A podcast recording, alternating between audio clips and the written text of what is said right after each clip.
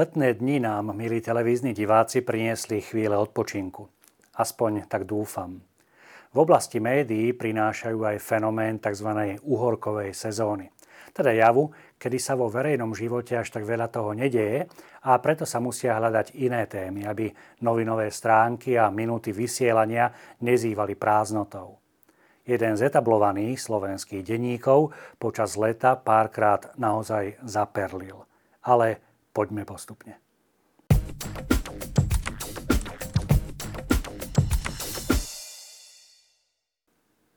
Sme katolícka televízia. Tak sa definujeme a takto aj komunikujeme verejne. Neskrývame to. A preto mi dovolte, aby som moju snahu dávať veci, udalosti a informácie do kontextu začal citátom a parafrázovaním pre nás známeho príbehu z Evanielia svätého Lukáša. Ten vyrozprával príbeh o boháčovi a chudákovi Lazárovi. Boháč, ktorý sa dostal do pekla, túžil, aby bol chudák Lazár po smrti poslaný ako varovanie k jeho bratom. Prosím ťa, oče, pošli ho do domu môjho otca. Mám totiž piatich bratov. Nech ich zaprisahá, aby sa nedostali aj oni na toto miesto múk.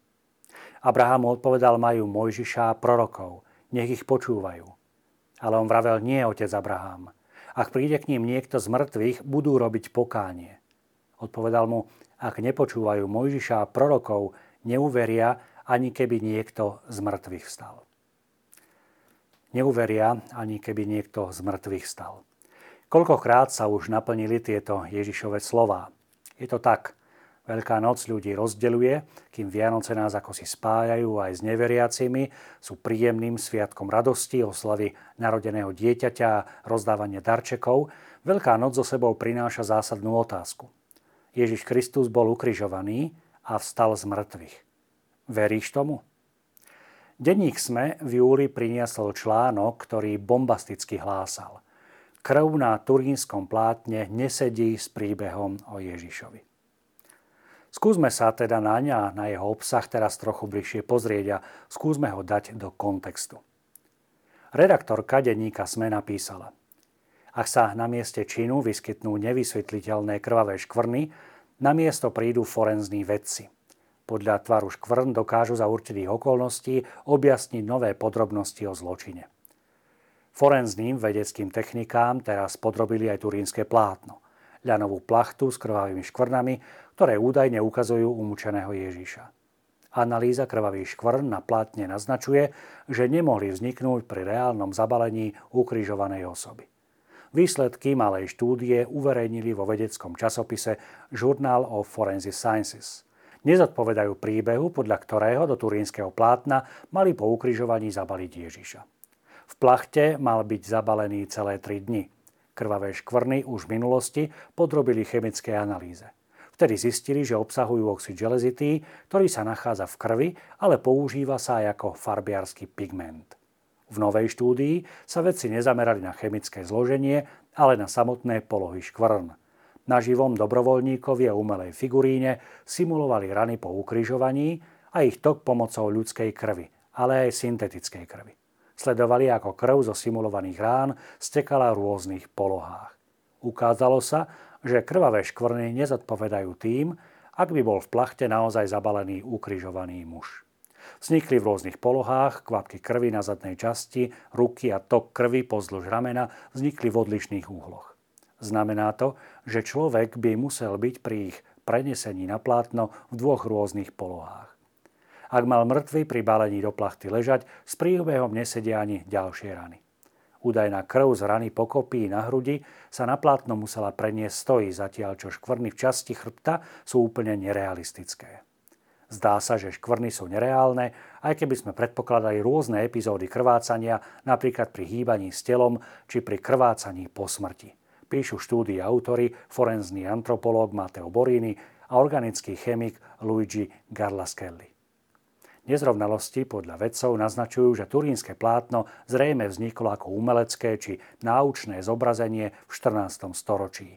Do tohto obdobia plátno zaradila aj rádiokarbónová analýza. Ako presne plátno a zobrazenie muža na ňom vzniklo, však vedci stále nevedia. Pani redaktorka Zelná sa javí ako dobre informovaná. Javí sa však, že len z jedného článku, podľa všetkého prebratého z iného zahraničného média. Ak by sa redaktorka čo je len trochu posnažila a prezrela si niekoľko článkov verejne dostupných na internete, nebohla by takýto kompilát uverejniť. V čom je problém?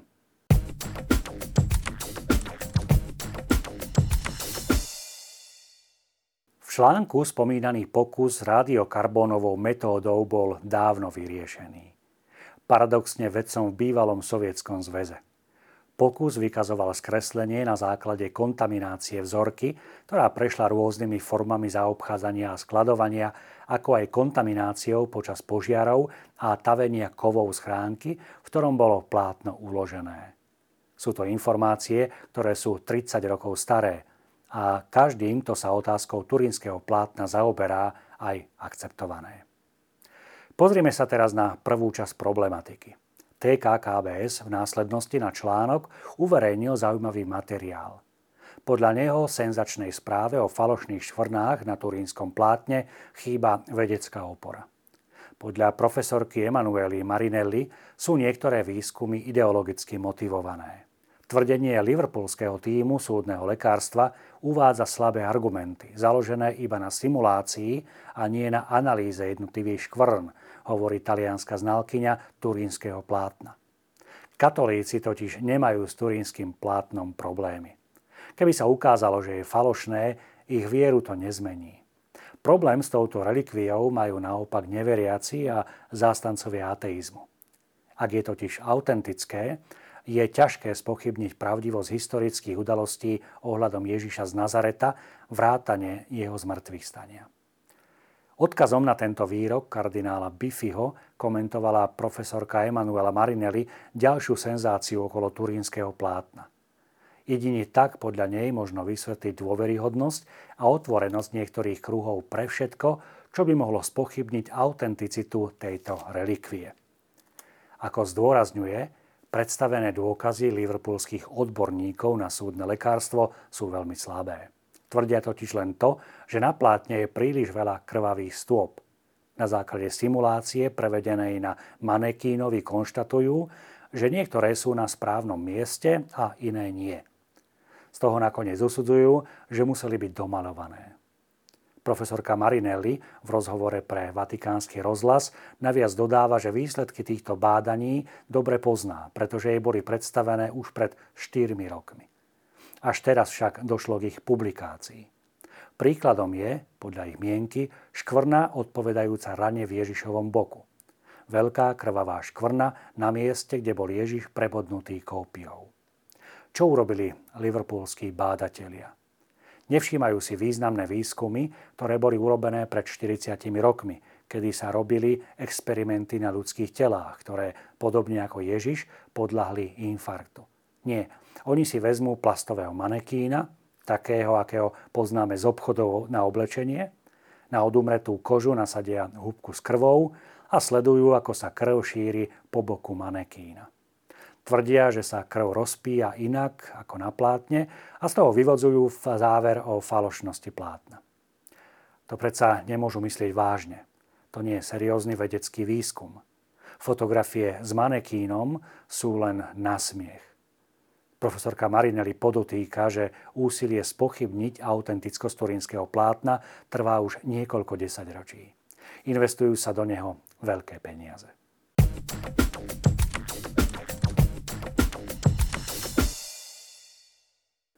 Čo nás môže naučiť tento článok uhorkovej sezóny?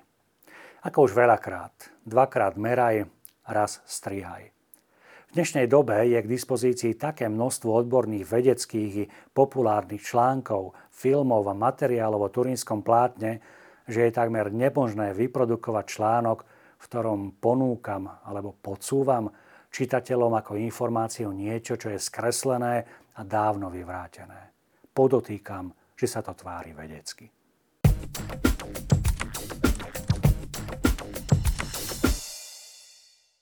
Využijeme teda polemiku na odprezentovanie základných a všeobecne príjmaných skutočností, ktoré zatiaľ o turínskom plátne vieme. Podľa všeobecnej mienky ide o plátno, v ktorom bol podľa tradície uložený do hrobu Ježiš. Katolícka církev toto prastaré plátno z úctou uchováva už celé storočia. Nikdy nevyjadrila záväzné stanovisko, či ide skutočne o Ježišov pohrebný rubáš. Vedecké výsledky sú však ohromujúce. Hoci aj dejiny skúmania sa nevyhli ideologickým tlakom. V Edese, v dnešnom Turecku, sa objavujú prvé správy o Kristovom pohrebnom plátne v rokoch 527 až 565. V roku 525 Edesu zničila povodeň. Keď cisár Justinian I dal mesto znovu postaviť, v jednom múre našli zamurovaný Kristov obraz. Gino Zaninotto z Ríma objavil dokument z 10. storočia. Tento spis Codex Vossianus Latinus, tzv. Q69, spomína správu zo Sýrie z 8. storočia, podľa ktorej Ježiš zanechal otlačok celého svojho tela na plátne, ktoré je uchovávané v kostole v Edese. Keď sa Edesa v roku 943 ocitla v rukách Arabov, Edesania im venovali plátno z vďaky, že mesto nezničili. Arabi si Kristovo plátno ctili, od nich dostalo názov Mandilion. Po týmto názvom sa dostalo do Carihradu. V rokoch 1203 až 1204 počas 4. križiackej výpravy, keď bol Carihrad vyplienený, sa stopa po Mandilione stráca. Prvé overené dokumentované dejinné záznamy turínskeho plátna, ktoré vieme presne identifikovať s plátnom uchovaným v Turínskej katedrále, pochádzajú zo 14. storočia. Podľa nich Geoffrey Charny, človek hlbokej viery, uložil plátno v roku 1353 vo svojom kostole na pánstve v Líre vo Francúzsku. V roku 1418 ho Marguerite de Charny kvôli vojnovým nepokojom nechala preniesť do svojho pánstva a neskôr s ním prešla viaceré miesta Európy. Členovia rodu Savojovcov ho uložili v osobitnej kaplnke v Šámberí. V roku 1506 povolil pápež Julius II sláviť osobitný liturgický sviatok k úcti svätého Rubáša na 4. mája. 4. decembra 1532 plátno vážne poškodil požiar, ktorý zničil celú kaplnku. Rozstavila sa aj skrinka zo striebra, v ktorej bolo plátno uchovávané. V roku 1534 sestry Klarisky poškodené plátno zreštaurovali. Ako sa neskôr ukáže, práve tieto udalosti majú zásadný vplyv na výsledky skúmania, ktoré na určitý čas spochybnia starobilosť plátna. V roku 1578 Emanuele Filiberto preniesol plátno definitívne do Turína. 14. septembra ho Turínčania privítali s obrovskou pompou. Medzi najznámejších ochrancov plátna patril kardinál svätý Karol Boromejský. V noci z 11. na 12. apríla 1997 zachvátil baziliku v Turíne silný požiar. Plamene zničili kaplnku, v ktorej sa plátno predtým uchovávalo. Našťastie v času požiaru bolo prenesené kvôli reštaurátorským prácam na kaplnke do priestoru za katedru. Relikviár vyslobodili hasiči z rozširujúceho sa ohňa v poslednej chvíli. V kaplnke namerali teplotu ohňa viac ako 1000 stupňov Celzia. Posledné veľké konzervačné a reštauračné práce sa uskutočnili v roku 2002. Výskum spojený s turínskym plátnom bol až do konca 19. storočia zameraný na teologické a historické diskusie. V Piemonte bolo objektom záujmu veriacich, ktorí si ho uctievali s hlbokou zbožnosťou. Hranice kraja však záujem o turínske plátno rapidne prekročil po záhadnom a tak trochu náhodnom objave v roku 1898. Fotograf Secondo Pia sa pokúsil poprvýkrát o fotografickú dokumentáciu. Keď začal vyvolávať negatívy, takmer spadol z nôh. Namiesto negatívu sa pred ním objavil pozitív. Vedci sa o turínske plátno začali masívne zaujímať. Ak by šlo o falzifikát, ako mohli ľudia v stredoveku napodobniť fotografický negatív, o ktorom ani nechyrovali? Od tohto dátumu prebehlo nespočetné množstvo pokusov napodobniť výrobu plátna s totožnými charakteristikami. Od žiarových pokusov s rozžravenými sochami, cez mŕtve telá potreté masťami, až po pokusy vyrobiť kópiu plátna maliarskými technikami. Všetky tieto pokusy však zlyhali. Napriek tomu však dostali pomerne veľký mediálny priestor len do okamihu, kým sa nepotvrdil neúspech.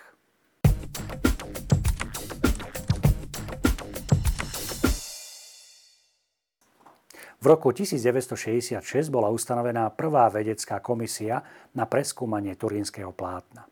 Rozsah záujmu bol taký široký, že tento výskum dostali osobitné meno – syndonológia.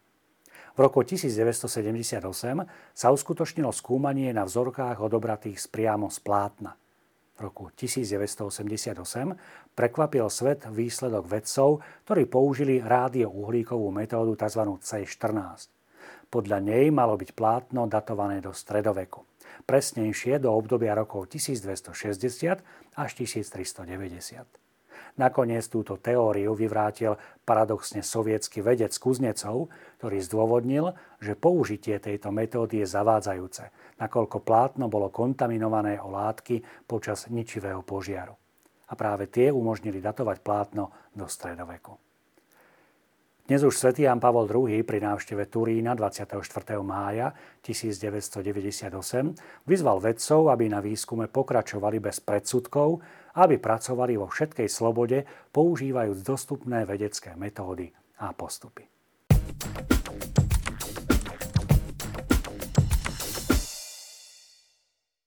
Výskum sa zameral na tvár a štruktúru látky, z ktorej bolo plátno vyrobené a následne na lokalizáciu používania takéhoto druhu materiálu. Fyzikálne, chemické a biologické pokusy priniesli zaujímavé výsledky. Plátno bolo identické s tým, aké používali v Palestíne v časoch, keď žil Ježiš. Medzi najdôležitejšie objavy patril nález pelových zrniečok z rastlín, ktoré rastú iba na území Svetej Zeme. Pri výrobe plátna bol použitý jedličkový steh 3 na 1. Takto sa tkalo krosnami používanými v dávnych časoch v Sýrii. Najčastejšie sa v tých časoch používal steh 1 na 1. Steh 3 na 1 zväčšoval kvalitu, ale i cenu. Plátno turínskeho plátna bolo vysokej kvality a preto i veľmi drahé. Pre zástancov pravdivosti plátna je to argument pre jej potvrdenie, že plátno kúpil bohatý človek Jozef Zarimatej. Vlákna plátna obsahujú množstvo stôp po indickej bavlne, ktorá mohla byť pozostatkom po predchádzajúcej práci na krosnách. Táto bavlna sa používala na Blízkom východe, ale nepoznali ju v stredovekej Európe. Veľkou pomocou pri výskume boli metódy kriminalistického skúmania, osobitne kriminalistickej medicíny a patológie. Od 8. do 13. oktobra 1978 prebehol najväčší medzinárodný výskum, na ktorom sa zúčastnilo 44 známych vedcov. Medzi nimi bola väčšina vedcov hlásiacich sa k protestantizmu, traje boli židia, šiesti agnostici a len štyria katolíci. Medzi najväčšie objavy patril fakt, že na turínskom plátne je zaschnutá krv skupiny AB. Tento objav neskôr zaujal i v súvislosti s tzv. Ježišovou šatkou, ktorú uchovávajú v španielskom oviede. Tu mal mať Ježiš položenú na tvári pod samotným plátnom. Aj na nej objavili krvné zrazeniny skupiny AB a tajomný obraz sa identicky zhodoval s tým, ktorý je na plátne. Vedecký výskum takisto potvrdil, že na plátne sa nenachádza žiadne umelé farbivo. Vylúčili tak možnosť maliarskej napodobeniny. Obraz tak vznikol spôsobom, ktorý nemožno vedecky dokázať. Tí, ktorí veria v zmrtvých stanie, hovoria o prežiarení Ježišovo osláveného tela. Práve táto tajomná energia je podľa viacerých teológov možným vysvetlením dokonalého otlačku na plátne. Intenzita prežiarenia je priamo úmerná vzdialenosti častí tela od plátna. Odborníci na skúmanie vesmíru NASA zistili, že obraz má charakteristiky trojrozmernosti. Po prenesení dát do počítača a použití programu na skúmanie povrchu mesiaca sa pred nimi vytvoril trojrozmerný obraz muža zavinutého v plátne. Ďalším zaujímavým dôkazom bolo odhalenie, že mŕtvý muž mal na očiach položené mince. Otlačok jednej z nich je umiestnený na pravom viečku a druhá nad ľavou očnou klembou. Zvyk položiť mince na oko zomrelého bol súčasťou pohrebných rituálov židovskej kultúre. Minca bola datovaná do obdobia prvej polovice po Kristovi. Je na nej grécky nápis Tiberio Cairo, a je z obdobia cisára Tibéria. Vedci dokonca hovoria o vyrazení mince presne v 16. roku vlády cisára Tibéria, čo by zodpovedalo 29. roku kresťanskej éry. Tento typ mince nemal veľkú hodnotu, no bol bežným platidlom na trhu. Toľko teda zo pár základných vedecky overených faktov ohľadom turínskeho plátna.